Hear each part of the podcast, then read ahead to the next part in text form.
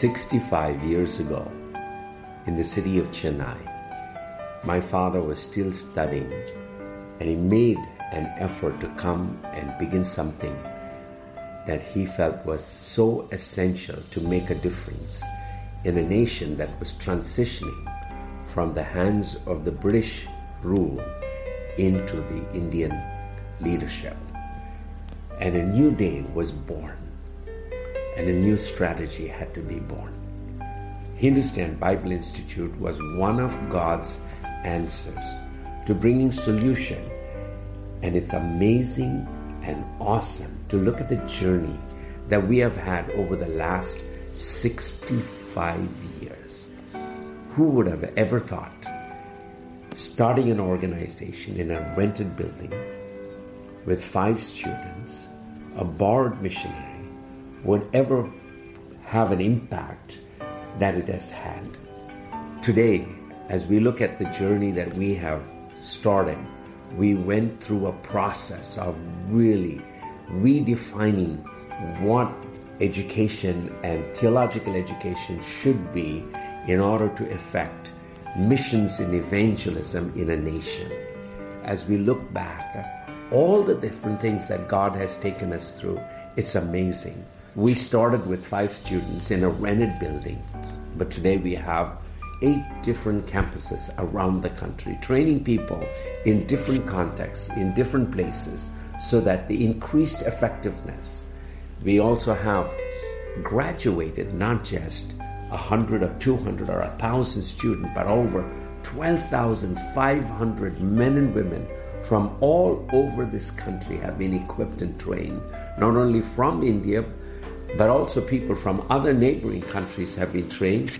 And many of our students have also gone to other countries and are serving God in incredible ways.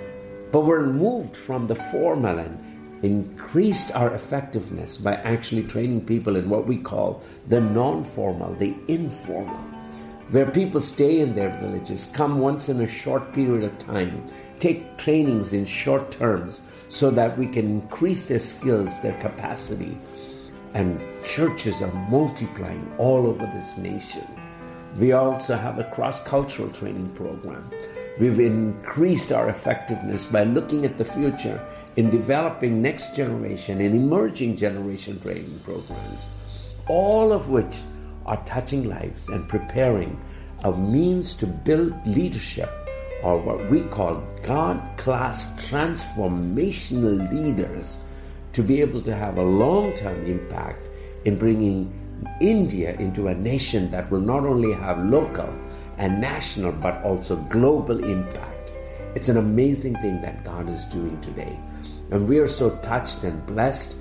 And I just want you to understand because many of you prayed, because many of you gave, because many of you came, many of you encouraged us over the years not to give up, but to continue to go. God enabled us to go places where we've never been before. We've equipped and trained many, many men and women to be church planters in the non formal and informal, that there's over 150,000 people who have been skilled and equipped to be able to multiply churches all over our country. An amazing thing has happened. God helped us to start a church planting movement. And today, in that church planting movement, God has seen over 650,000 disciples who are gathering in over 12,000 churches and over 840 church planters are part of this movement, multiplying churches continuously year after year and day after day.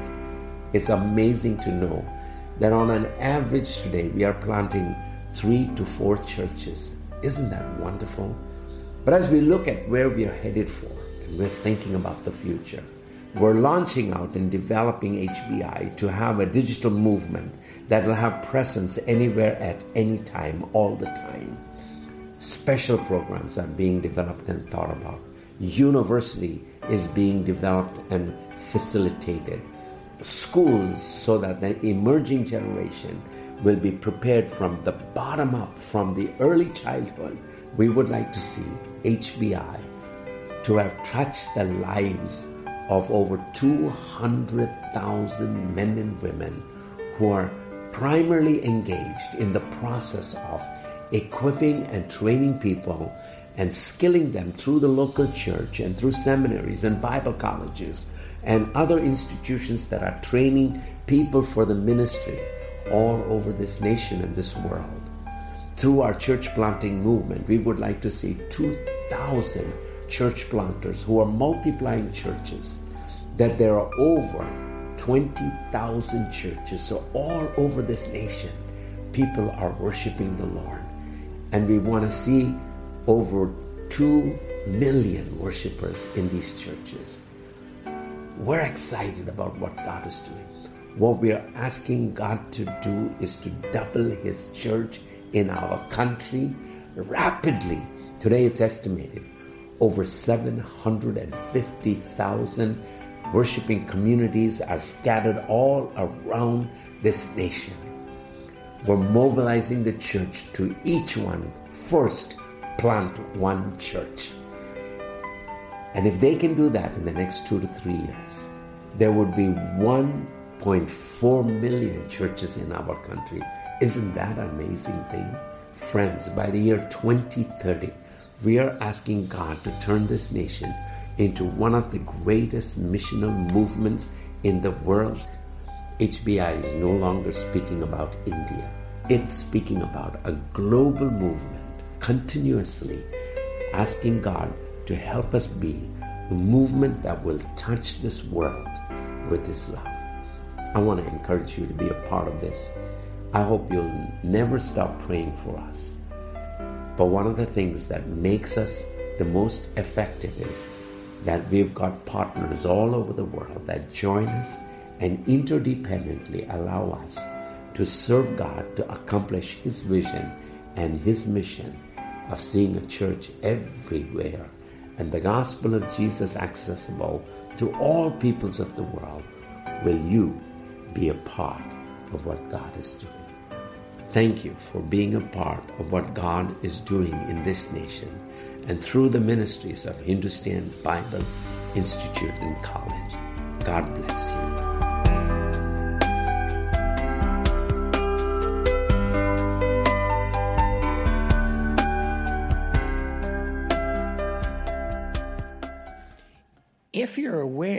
Of what's going on in the Indian government with the increase in um, Hindu uh, fundamentalists, there's a real big challenge in India.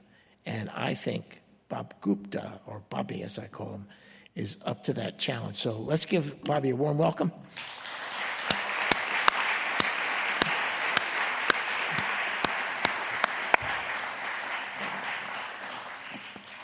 I'm going to pray for Bobby.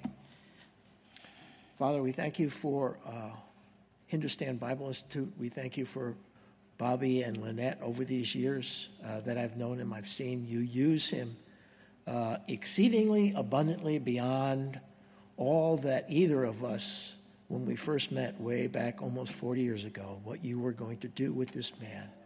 And we're so honored to have him here uh, to share with us not only uh, what's happening with the ministry, but uh, his heart for the Word of God as it impacts us as believers. And to, the, to that end, we pray your richest blessing on Bobby uh, in Jesus' name. Amen. Amen. Amen. God bless you. Good morning. Are you all glad to be here in the house of the Lord? You know, I asked this question even of my church in India, and I uh, have am given the chance and the opportunity to speak um, because we have about ten of us that actually preach the word in our church, and so occasionally they'll let me come and speak in the pulpit. but the question that I ask them all the time is, Are you glad to be in the house of the Lord? And you know what? They answered it the same way you did. Yes! And it's amazing to just be here and to be in the house of the Lord and to worship God and to know how gracious our God is. Isn't our God a gracious God? How He saved us from where we were how He infilled us and how He reshaped us and how He made us who we are today. And then how you know, He gives us the opportunity to just worship Him and have that relationship with Him. It's an amazing, amazing thing that God has done for us. And I am so glad. I want to say a few words of thank you to your church, especially to your pastor. Um, Neil Travisano and I have been long-time friends. And I often remind myself um, and recognize how humbling it is to have had a friend like Neil. Because, you know, when I was struggling with my Greek and Hebrew, and I was so stupid and didn't know what to do, Neil came alongside and he helped me. And I often think that I may not have finished my MDiv at Talbot Seminary if it wasn't for the grace and the love and the patience that Neil shared with me and allowed me to be inside an inner circle of his own life and his own family so that we could actually get to be friends. And Neil, thank you so much. Thank you for being that friend to me. This morning, I also want to thank you as a church. Some of you may remember me, others of you may not know me, but um, I have been supported by your church as a missionary for many, many years. Since the time I went back, Neil has been a constant encouragement to us. And when the opportunity was there, he made sure that he became part of investing in our lives, both Lynette and myself, and our three children. And I just want to say thank you to them. Thank you to them. Thank you to you for investing in our lives and uh, helping us to be the missionaries God wants us to be. So much that you saw over here happened because of people like you. And I praise God for that. I want you to keep praying for our family because we have three children, and at the age of 40, my f- daughter is finally getting married. Isn't that amazing? I should say thank you to you guys because you have been faithfully praying. You know, I told, I, I, I told you that we had three children, and their names are Maitri, Sushil, and Deepak. And I want you to remember them now, okay? Now that they're going to get married, and one by one, maybe they'll all get married, I want you to pray that God will help them to find spouses, and finally, I'll be a grandfather, maybe. But I have a lot of people at home that call me grandpa, so I don't miss not being a grandpa, but it'd be awesome to have a grandchild by one of our own children. But I want you to remember the three kids. Do you remember their names? Uh, tough names, aren't they? I'll teach you. Is, are, are you ready to learn? Okay, let's learn together. How many kids do I have? Let's see. Quiz number one. How many kids did I have? Three kids. Okay, okay, okay. Now, if you remember I had three kids, you remember my daughter's name because it's my three, like my three sons, my three daughters, my three children. So it's my three, all right? Now, Sushil, if you think about the ja- Japanese, what do they like to eat? Sushi, that's right. Don't eat sushi, but just uh, remember sushi and add an L, and you will have Sushil. And then, of course, our youngest, his name is Deepak. And if you think about ice hockey, you play ice hockey with the puck. All right? All right, now, now, now, you remember those three names. Do you remember them now? Shall we try? Let's see how good a class you are, okay? And my daughter's name is. How about that? That's the tough one. And the second one is? And the third one is? Deepak. Now you remember them, and now you can remember to take it back with you. Come by our, our table and pick up some material. I promise you, we won't eat. Those that came after the first uh, after the first service were very few. I don't want to take all that material back home, okay? So please come by, get some of that material. We also have some, some opportunity for you to put uh, uh into the lives of little children. And um, we have a child sponsorship program. It's a community development program, and we are developing children in community, not as orphans, but to help them get away from going to work with their parents. Because there is no child development program, they tend going to work with their parents. They're, as a baby, they carry them, they put them in a cradle, they rock them, they feed them, and slowly that baby walks and creeps up to the parents, and the parents say, Hey, can you get this for me? Can you get that for me? Can you get this for me? And before long, they've been in an internship and an apprenticeship. They become good as their parents and maybe better. And then the landlord comes along and he says, Hey, I'll pay for that kid to work. And they never go to school. Four out of five children in my country never get to school from a village because they become apprenticed to their parents. and before long, they're in the workforce. We're trying to break that. So they'll come to know to read, to write, to be able to study the Word of God, come to know Jesus Christ. And I want to encourage you to come by. And we'd like for you to pick up a sponsorship card and get one of these kids sponsored so that we can keep them out of the workforce. Amen? So think about that. But also, you have our, our brochures that you can remember to pray for us and our prayer cards. And Gary and Linda are back there. And uh, Gary and Linda will be at the table, but they're going with the team to India. Now, I want you guys to listen carefully, okay? Because we want another team to come from your church. Amen? No? Are you frightened of coming to India? No, don't be frightened. It only is a long trip, but when you get there, there's lots of things you can do. I want you to imagine going into a school. You saw those kids on that video? I want you to imagine going into a school twice a day, taking a music and drama team, being able to share the story of what God has done in your life inside of a school, and being able to share with them how they can have a new life and help them to be part of a process of transformation. And you know, some of the schools have a thousand kids coming to those meetings.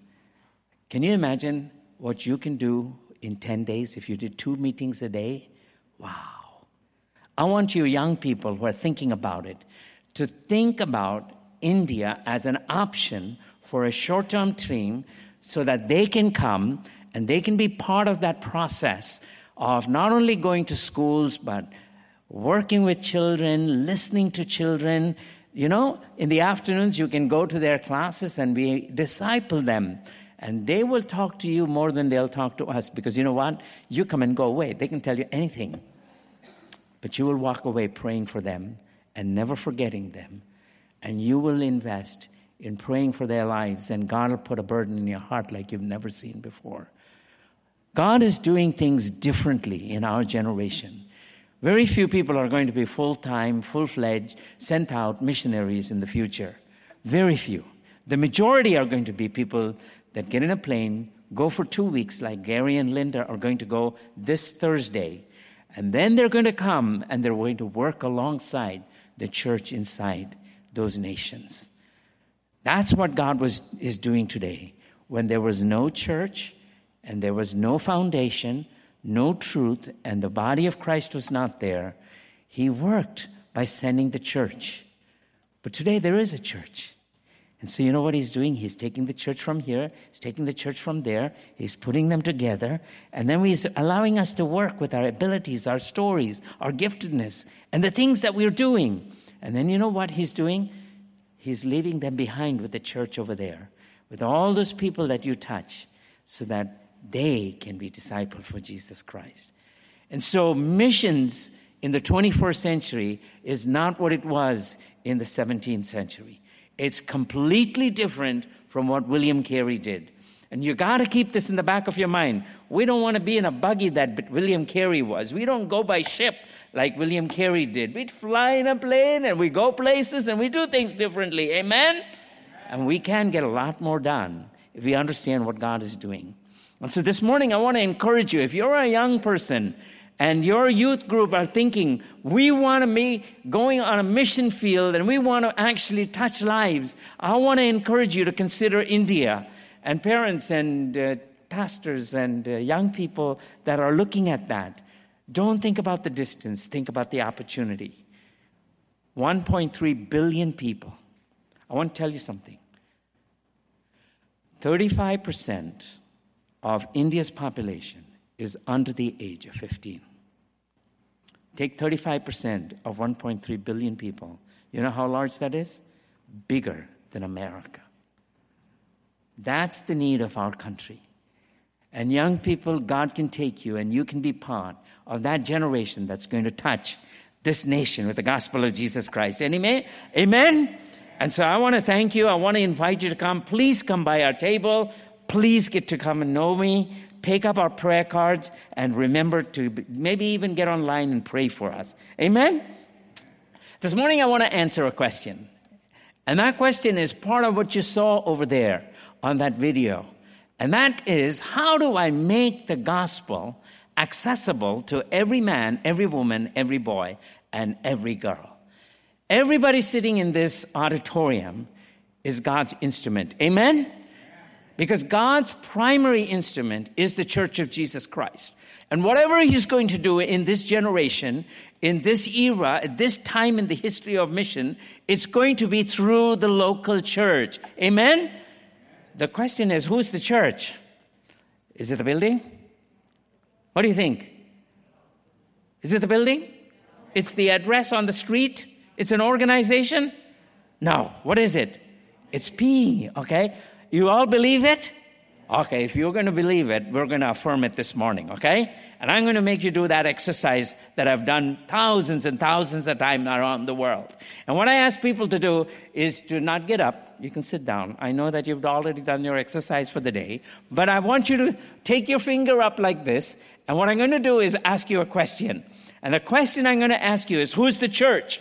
And you're not going to go like this to the building. You're going to say, I am the church, okay? Now you got that. Who's the church? I am the church, okay?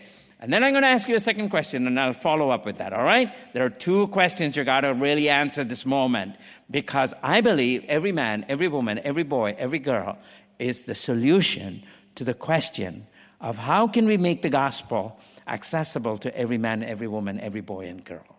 And so if we understand what God is doing today and we begin to embrace that, then we will happen.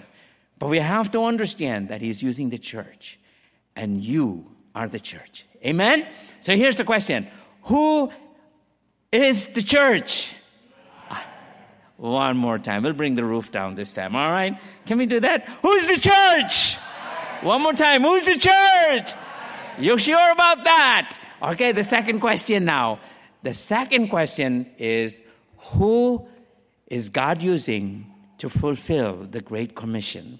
And the answer to that is Pastor Neil back there. Wrong answer, right? He's saying, I am the I'm responsible for the gospel. Okay? So I'm going to ask you the question, both the questions, and you're going to say, I'm the church, and it's my responsibility to carry out the Great Commission. Amen? All right, here we go. Who's the church? One more time. Who's the church? And whose responsibility is the Great Commission? My responsibility. Did you hear yourself? All of us are God's instrument to carry out the mission 24 7, anytime, all the time.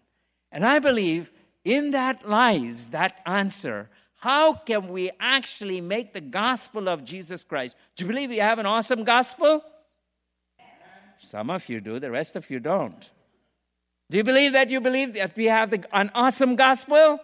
Yes. Amen. And we have an awesome gospel, but we can't hide it. We got to take it out and we got to get it out to people, and people have to understand it. And God is saying that we are a generation that has the capacity and the ability to finish the Great Commission in our generation. Amen? Because you know what? The church has seen the greatest impact in the last 40 to 50 years. And we've got to come back. And when you look at the book of Habakkuk, I believe God is helping us understand through the message He gave Habakkuk of how He wants us to make the gospel accessible to every man, every woman, every boy, and every girl. And there are three very powerful statements He makes to Habakkuk. And maybe four. I couldn't get to the fourth one in the first chapter, but we will look at it, okay? I'll try to see if I can finish it. But the three the significant ones is very, very important for us to understand. If you look at the opening verses of Habakkuk, you know what Habakkuk says? He says, Oh Lord, how long shall I cry for the help that you, and you will not hear me? Oh, or cry to you violence, and you will not save us. And then and what Habakkuk is saying, Lord, I am crying out to you, and I am living in a world, and the world that I'm living in is really exploiting each other, and they are being really obnoxious, and you're doing nothing. I think of my world, and I think about the government, and, you know, Neil was referring to it. And our government wants to make our country a Hindu nation. And they're moving away from being a nation that once believed everybody has the liberty. In fact, at one time they were going to call India Hindustan.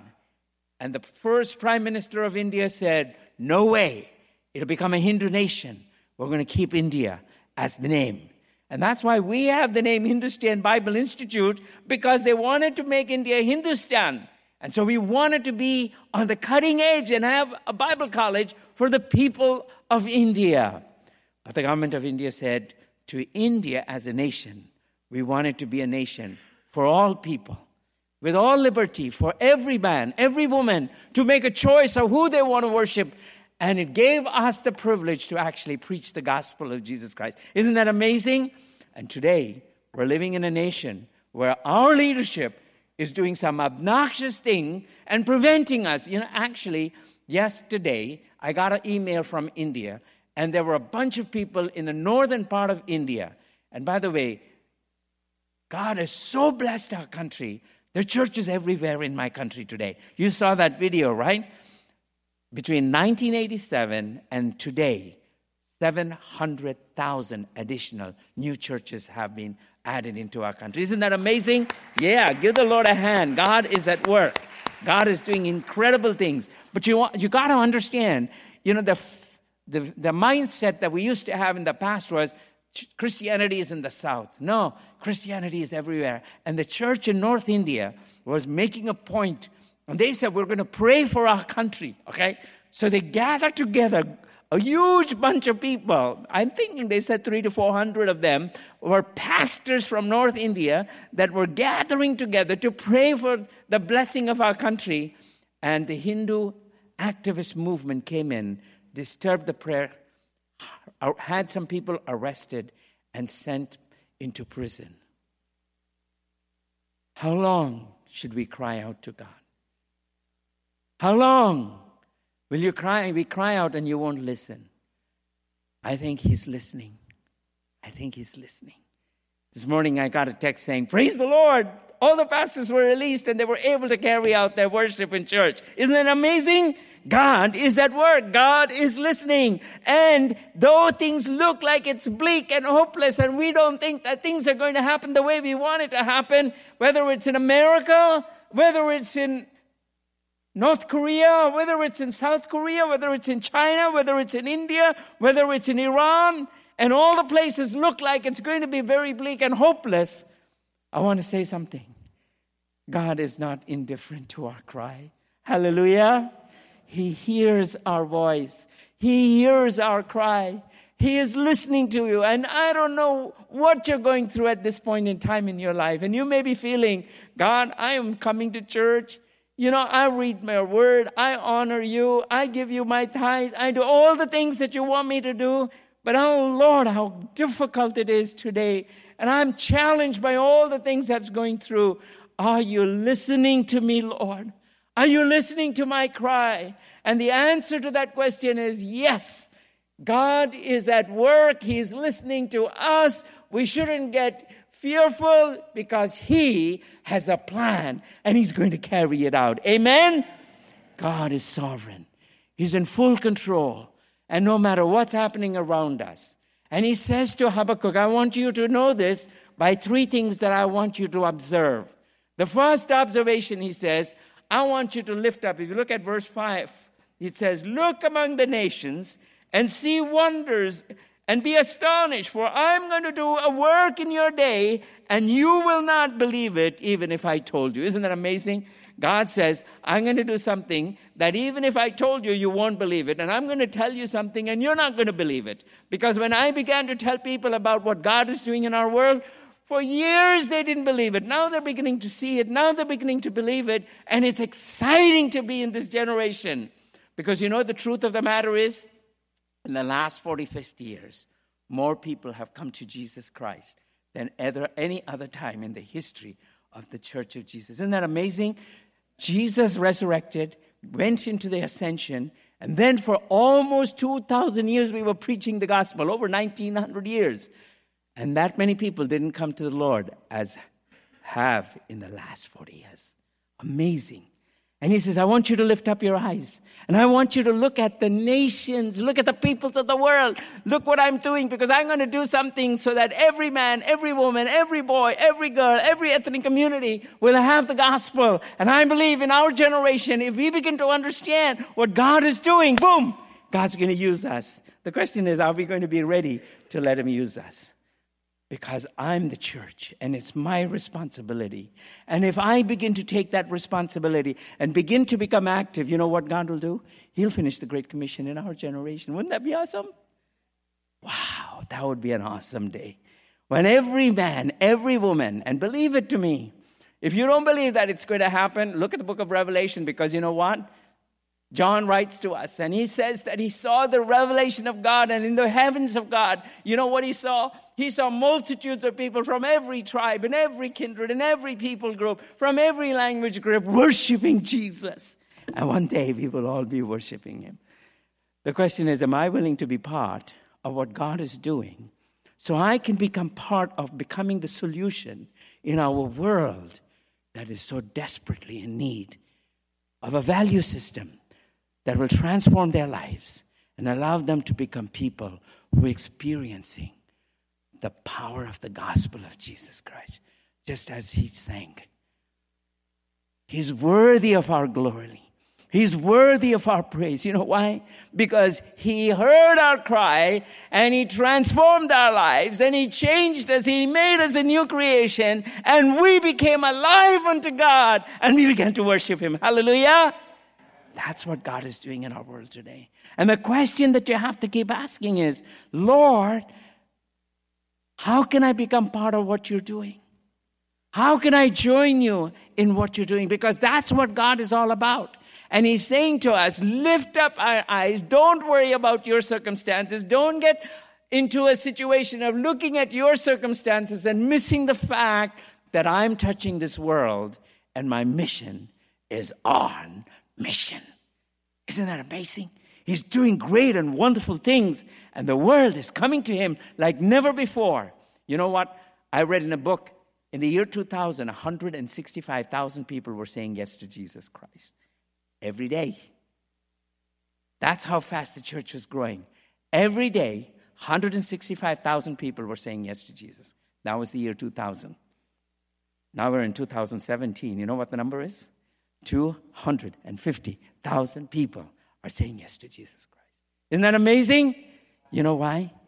Somewhere in this journey, in the year 1974, Billy Graham made the decision that we need to shift gears and we need to ask ourselves the question what changes we must make? And one of the changes that we made was we stopped just preaching the gospel. We included, while we were going, while we were preaching, while we were baptizing people, the Great Commission was a command of making disciples for Jesus Christ, making disciples of all the peoples of the earth. And that one transformation that was made in that conference has changed the picture of the Church of Jesus Christ around the world. They stopped just at adding people to the Church of Jesus Christ, they started multiplying people into the kingdom of God. It's an amazing reality. All of a sudden, one person sharing the gospel with the other and discipling them became two people making disciples. Then it became four. Then it became eight. Then it became 16. Then it became 32. Then it became 64. Till it became uncontrollable. And nation after nation after nation that attended this conference went back and they began to realize that God is at work. And today, all around the world, Christianity is not miles wide and an inch deep. It is very deep today. And people are willing to die for Jesus Christ. People are willing to suffer for Jesus Christ. People are giving up everything for Jesus Christ. People are standing up and becoming martyrs for Jesus Christ. This is a new day in mission because we moved away from what we used to be of just preaching and adding people to the church to making disciples. And not only disciples, but of every people group of the world. In the year 1974, there were 25,000 unreached peoples. Today, they're saying less than 7,000 people groups are unreached. in our generation, the mission can be completed. And we have to keep asking the question how can I become part of the solution so that every man, every woman, every boy, every girl have the opportunity to hear the gospel? And when I realize that I'm the church and the church is God's primary instrument to carrying out this mission, and it's my responsibility, and every one of us put our hands together and we join the Lord in however He's doing this mission, it can be accomplished. Amen? The question is, are you willing to be part of that solution? Now, John, now Habakkuk was really having a hard time. And so God was saying to him, Hey, look, I'm on target. It's going to happen. It's just that you need to get involved and join with me. And it will happen, Habakkuk, and it's going to happen. And then he said to him a second message in that book The faith just shall live by faith. He said, You know, you don't look at the circumstances. You don't look at what you can control. You don't look at what you can do. You look at the fact that I am lifted up.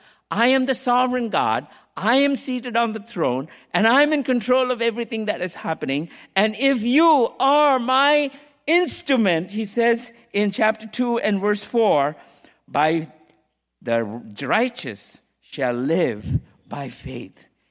And every time I read that text, I think about Isaiah. You remember Isaiah the prophet in the Old Testament? And in the chapter 6, it says, you know, in the year when King Uzziah died, you know, Uzziah was thinking to himself, we had a great king, and our king was an awesome guy, and in, he's dying or he's dead. What's going to happen to Israel? And he was thinking it's going to be a hopeless state of mind. And God, he comes to the temple. He stands at the threshold of the temple of God. And he stands over there, and God gives him a vision. And what is the vision? Not that he's going to give him another king, but that I am the king. I am lifted up. I'm seated on the throne.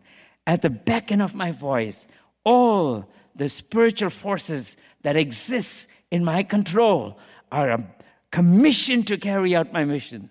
And all of a sudden, Isaiah realizes, oh my God, he is a holy God, and I'm a man of unclean lips. Who am I? And he begins to see God. And you know, I think we're celebrating the 500th anniversary of Reformation, and we're remembering the t- awesome statement of Martin Luther who said, The just shall live by faith. And I believe no matter what the circumstances is, no matter what you're going through, if we begin to realize that God is in control and that He is not losing sight of His mission, and that one day every tongue and every kindred and every people will worship Him, and we look at the world and we begin to see the world, we begin to see what He's doing in the world, we can trust Him implicitly to accomplish His mission. I remember when I went back to India, God said to me, Bobby, I want you to plant a thousand churches. And I thought that was pretty cool. That's only a small number compared to what we needed. And you know what happened? I went to there, and my friend said to me, You know, our denominations have been here for 100 years and more than 100 years, and we haven't planted 100 churches, and you're going to plant a thousand churches in 10 years? You wacko man. That America has brainwashed you. You better go back to America. And then I fight with God, and you know what God said to me, Bobby? You're going to do nothing. I will build my church. And I want you to understand that what God is saying is you may think you have to do everything. No, you need to do nothing but to hear his voice and implicitly trust him and do what he calls you to do. Abraham, leave your home. Abraham, leave your kindred. Abraham, leave your town. Abraham, I want you to listen to me. Don't bring your family. And he does. And so God has to delay it till he gets to the place where his father and mother dies. And then he has to break away from his lot. And then finally, God puts his hand on him and he fulfills his promise. And I want to say, the just shall live by faith, by putting their trust implicitly in God. And what Blackaby says to us is God has an agenda, He's going to carry out His agenda. And if we are willing to be part of His agenda, He's calling us to a life of faith. And if we trust Him and become implicitly obedient to Him, you know what He does? He calls us to make changes in our lives. Isn't He funny?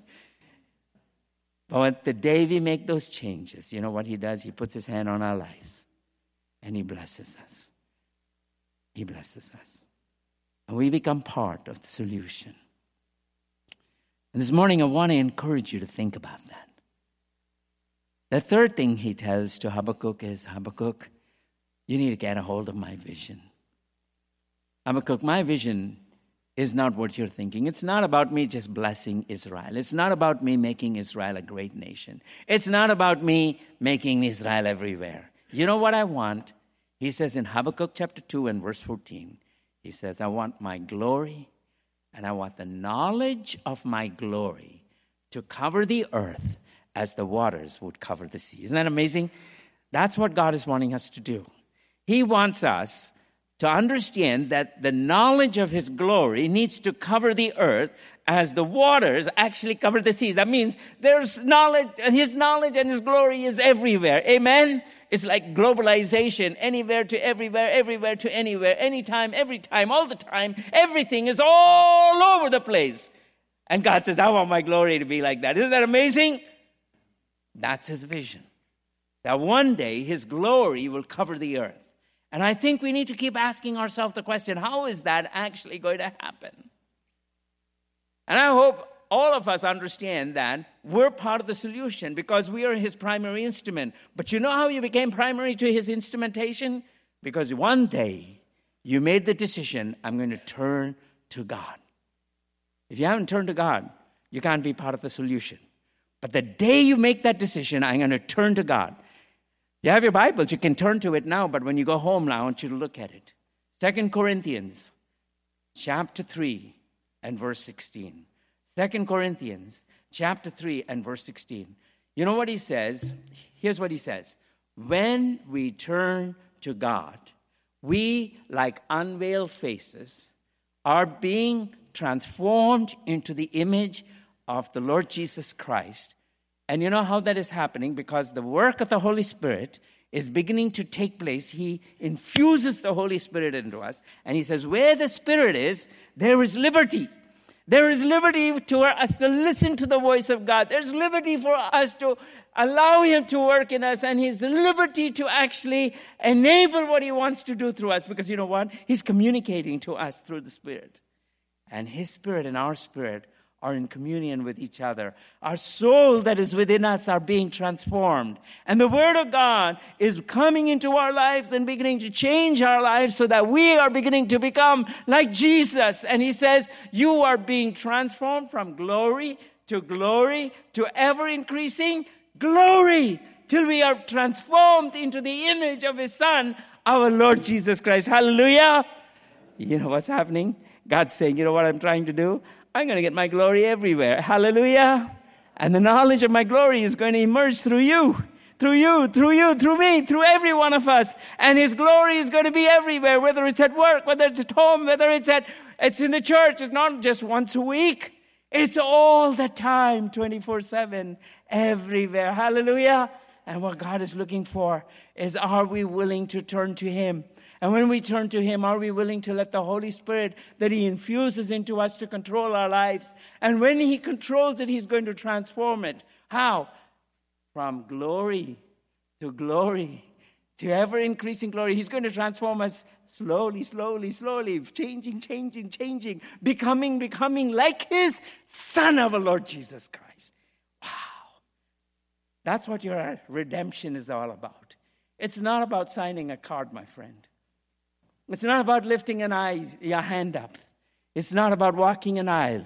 It's about being discipled into an intimate relationship with Jesus Christ.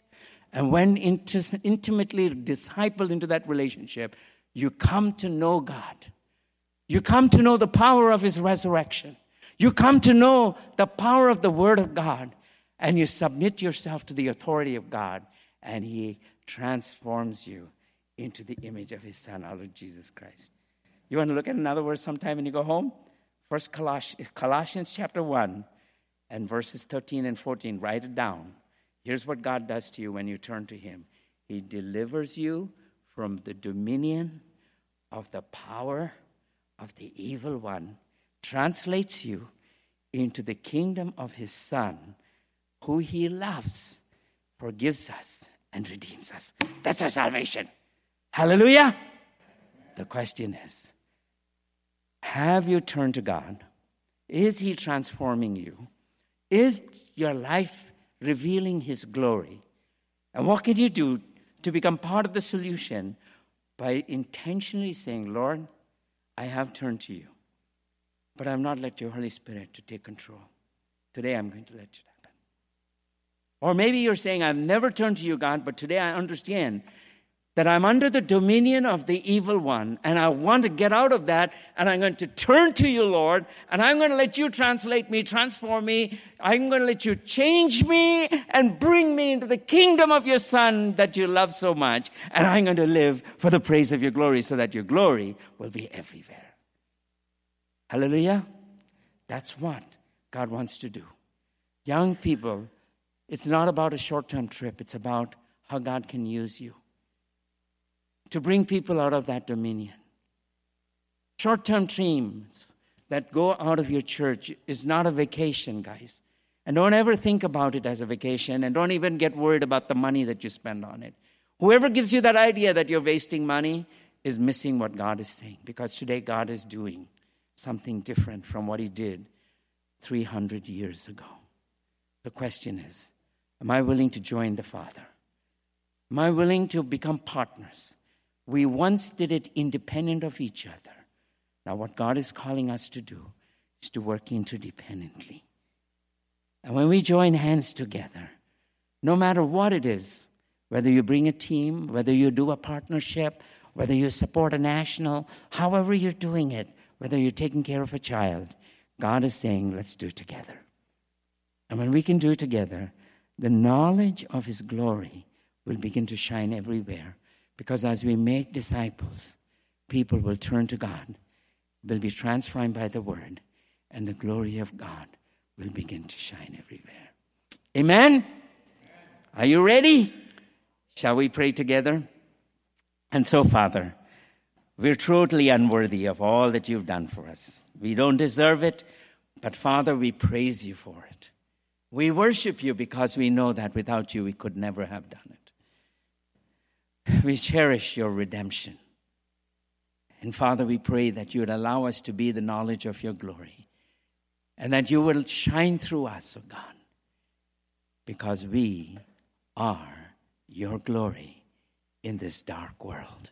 Shine through us, Lord Jesus. I ask this in Jesus' very precious name. Amen. Come to my table, will you?